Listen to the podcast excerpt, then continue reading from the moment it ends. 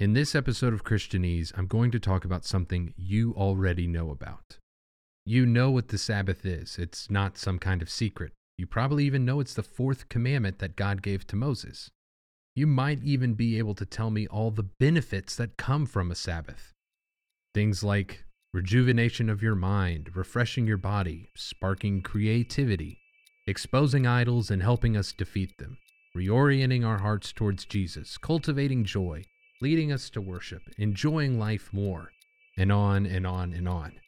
The benefits of the Sabbath are almost endless, and none of us are going to debate that because we know the Sabbath is good. We're not going to come out and say the Sabbath is a bad idea. I mean, we would all like to practice it. But let's get serious. Who's got time to rest?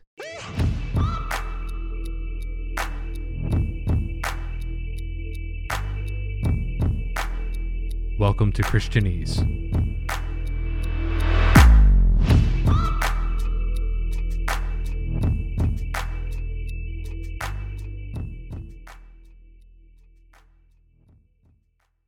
God gave his people the Sabbath as a command, a sign, and a testimony.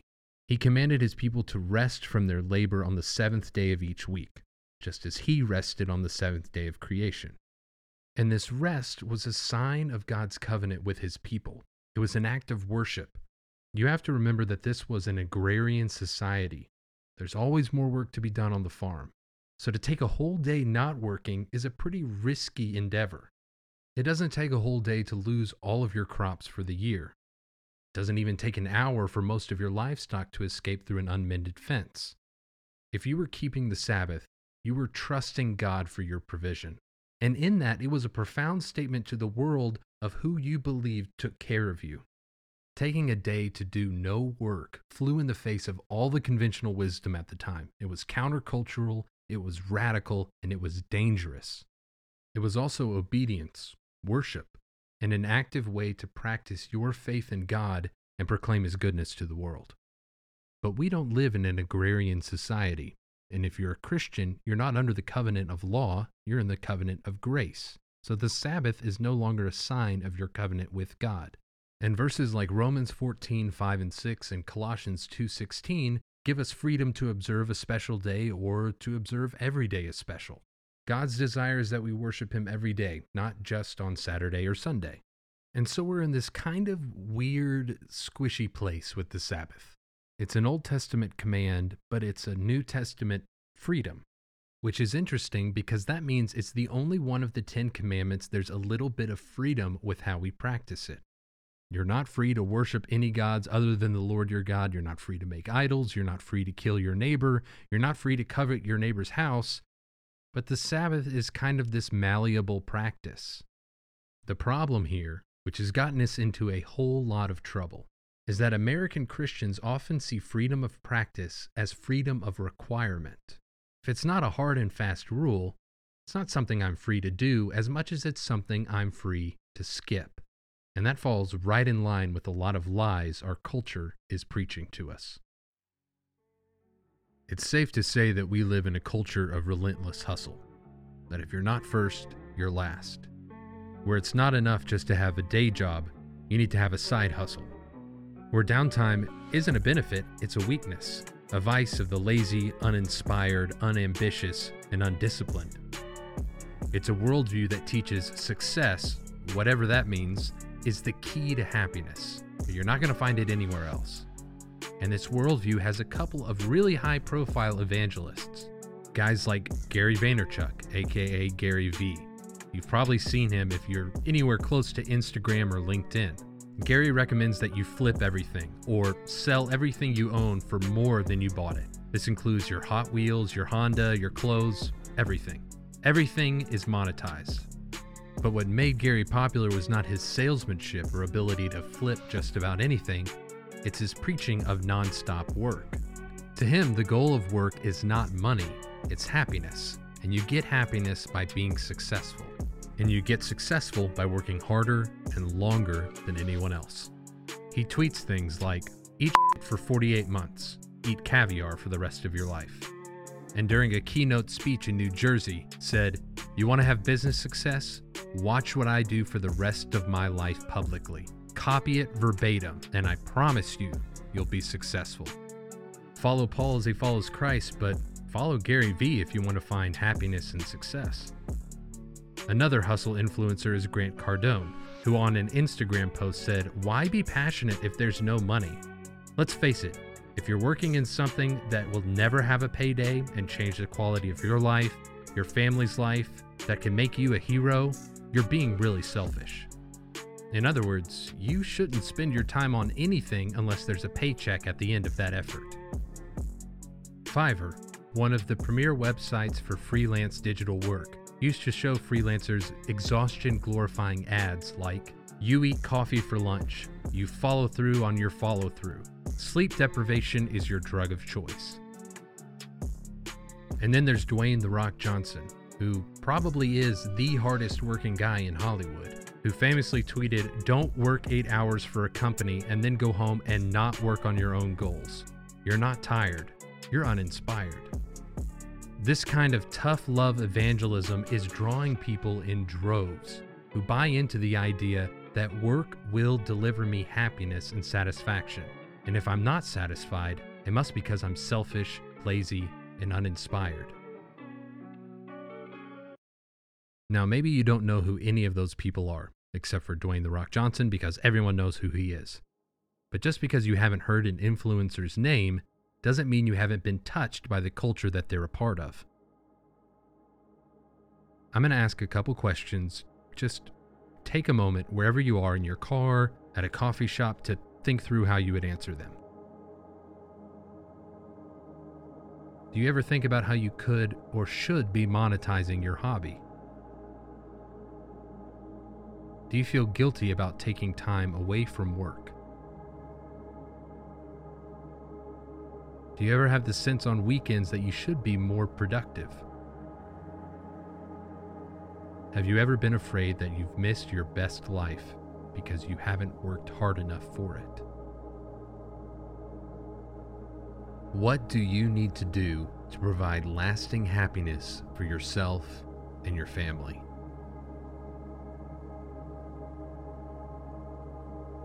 Do you ever think that God is holding out on you because you're not doing enough? Hustle culture isn't preaching anything new. This is just the American dream taken to its logical extent. Somewhere along the way, we realized that hard work wasn't going to deliver us lasting happiness. But instead of looking for a true source of happiness and satisfaction, we decided that we just weren't working hard enough. And think about what hustle culture these hustle influencers are actually selling. Success is where we finally get the payoff, what we were looking for work to deliver to us. Whether it's wealth or security or happiness, success is the finish line where we get those things, those rewards. It's the point at which we can finally stop our effort and our striving and take a breath and rest because we've made it. Success is the God that demands work to deliver Sabbath. It's an idol that makes the same promises that God makes us. And I'm telling you, it's a liar.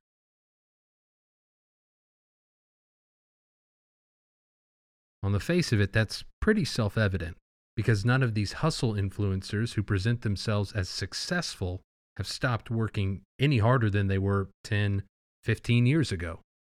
They still haven't found what they're looking for, so why would you be able to? But more than that, you're not in control of a lot of things around your career. For example, you don't control the economy. A sudden turn in, let's say, the housing market can nullify decades of hard work that you've put in to try to create success. And that's not even thinking of all the exceptions that there are to this rule. I mean, anecdotally, think about a single mom who works two or three jobs just to put food on the table for her kids. A mom like that would work harder than any of us. But that doesn't mean she's looking forward to kicking her feet up and eating caviar for the rest of her life. Now, let me just say that work is a good thing.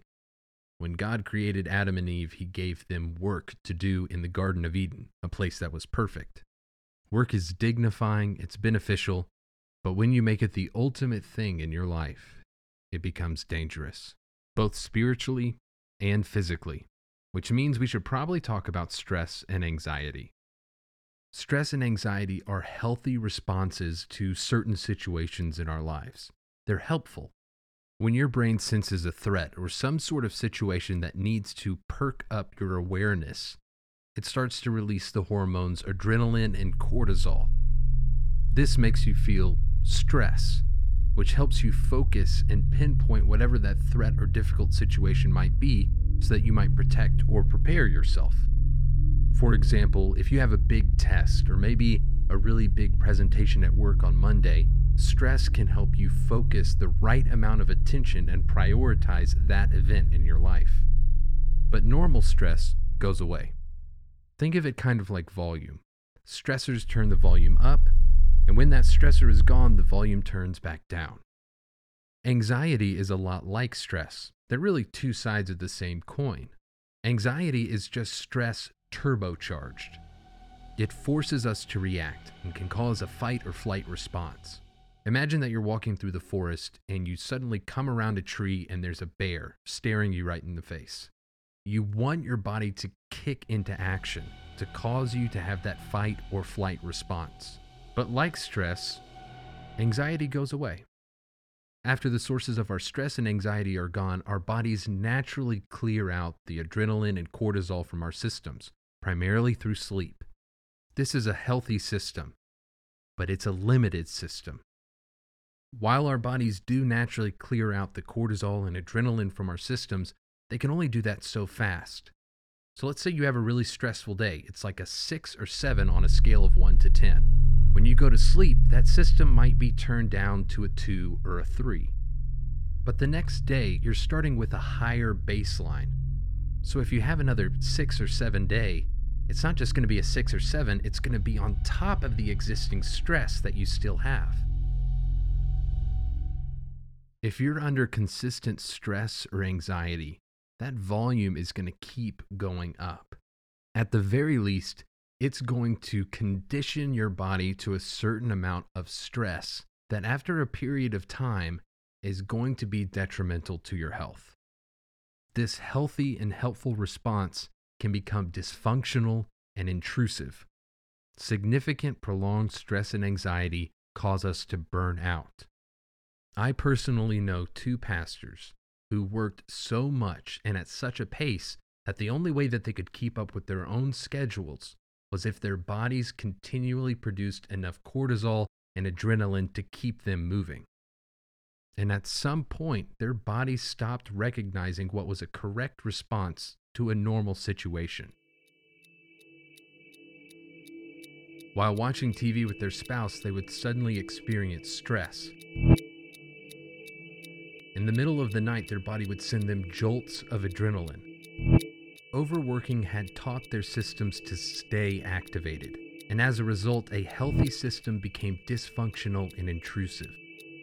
Before their burnouts, these men were praised for their high capacity, their incredible energy, their passion for never stopping their work for the Lord until they had to.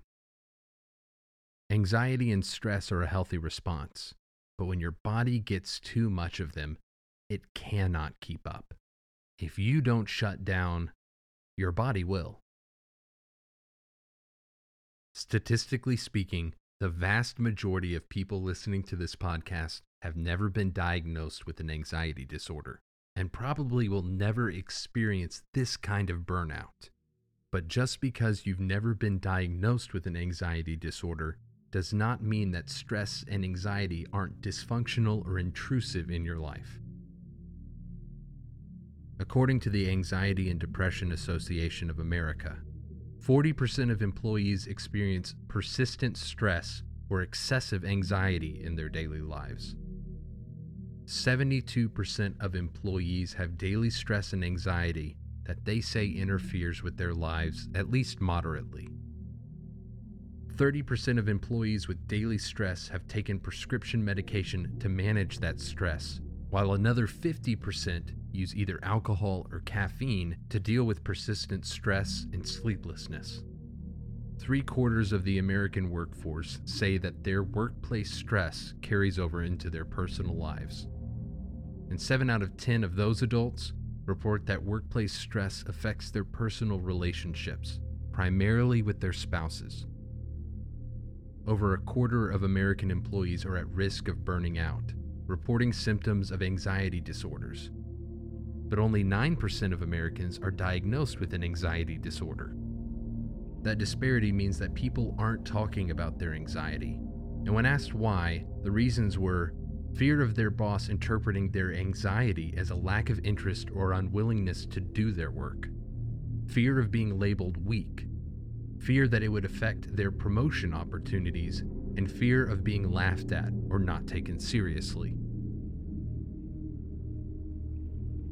Our relentless hustle is only reaping the rewards of stress and anxiety to the point of mental breakdown. But even so, the American workforce continues to put in long work weeks because we're afraid about what hustle culture says about people who don't.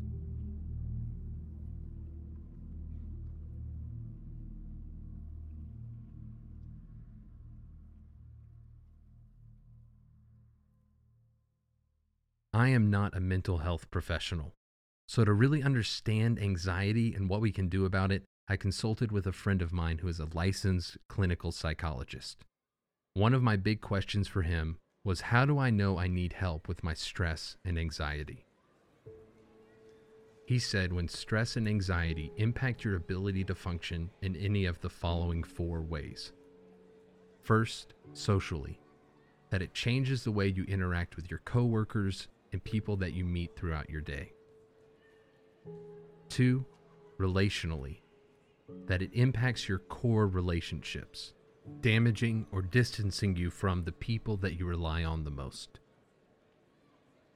Three, when stress and anxiety impact your ability to function at work, causing you to regularly feel overloaded or even causing you to disassociate, where you simply go through the motions at work without really thinking about it. And four, when stress and anxiety impact the quality of your life, when it's uncomfortable, unwelcome, and disproportionate to the circumstances. If you are currently suffering from the effects of too much stress and anxiety in your life, it's nothing to be ashamed of. This isn't happening because you're weak or because you don't have enough faith in God. We simply all have limits. My friend said this is exactly why we have counseling and therapy to help you understand what events or habits led to this place of unhealth and helping you figure out a path forward. You're not alone in dealing with this struggle. You don't have to wrestle with it alone. And there is hope. And the really good news here is that God is not silent on this.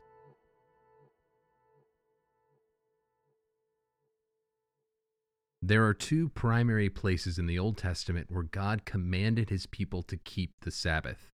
The first is in the Ten Commandments, where the command to rest is tied with the created order. We rest from our work on the seventh day because God rested from his labor on the seventh day.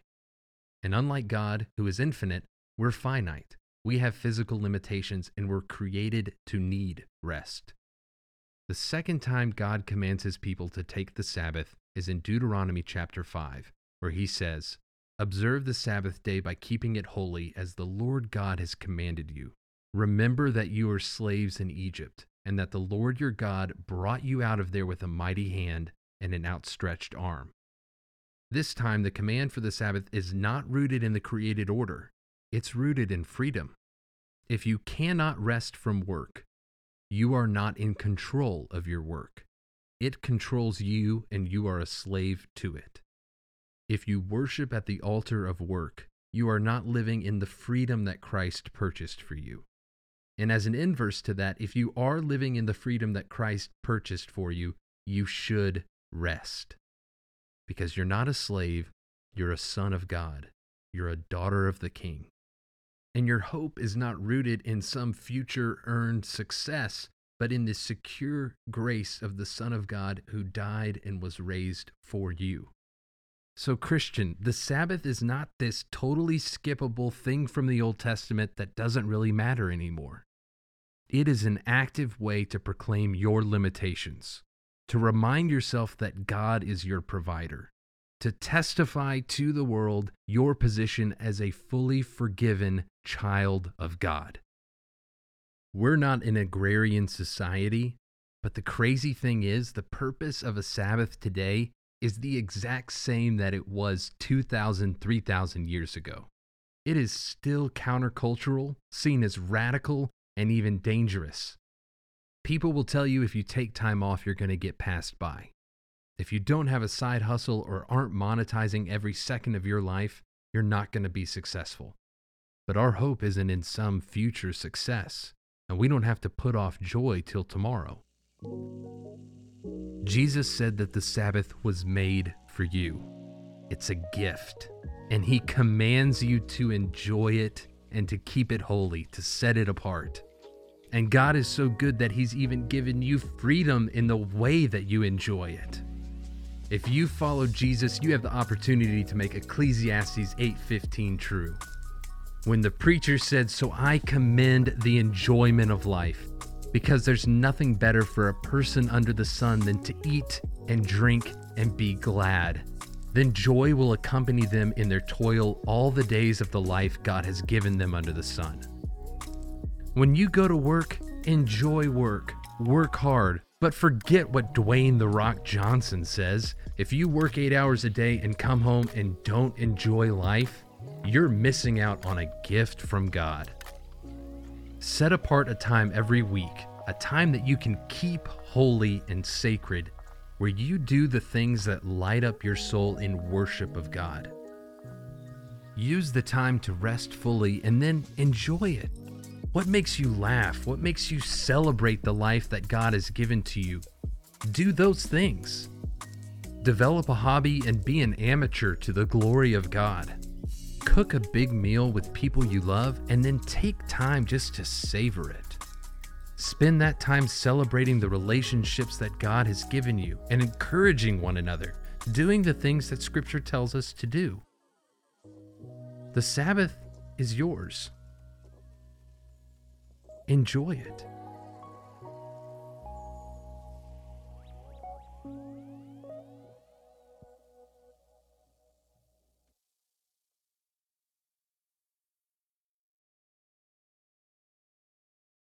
This has been a production of FathomMag.com.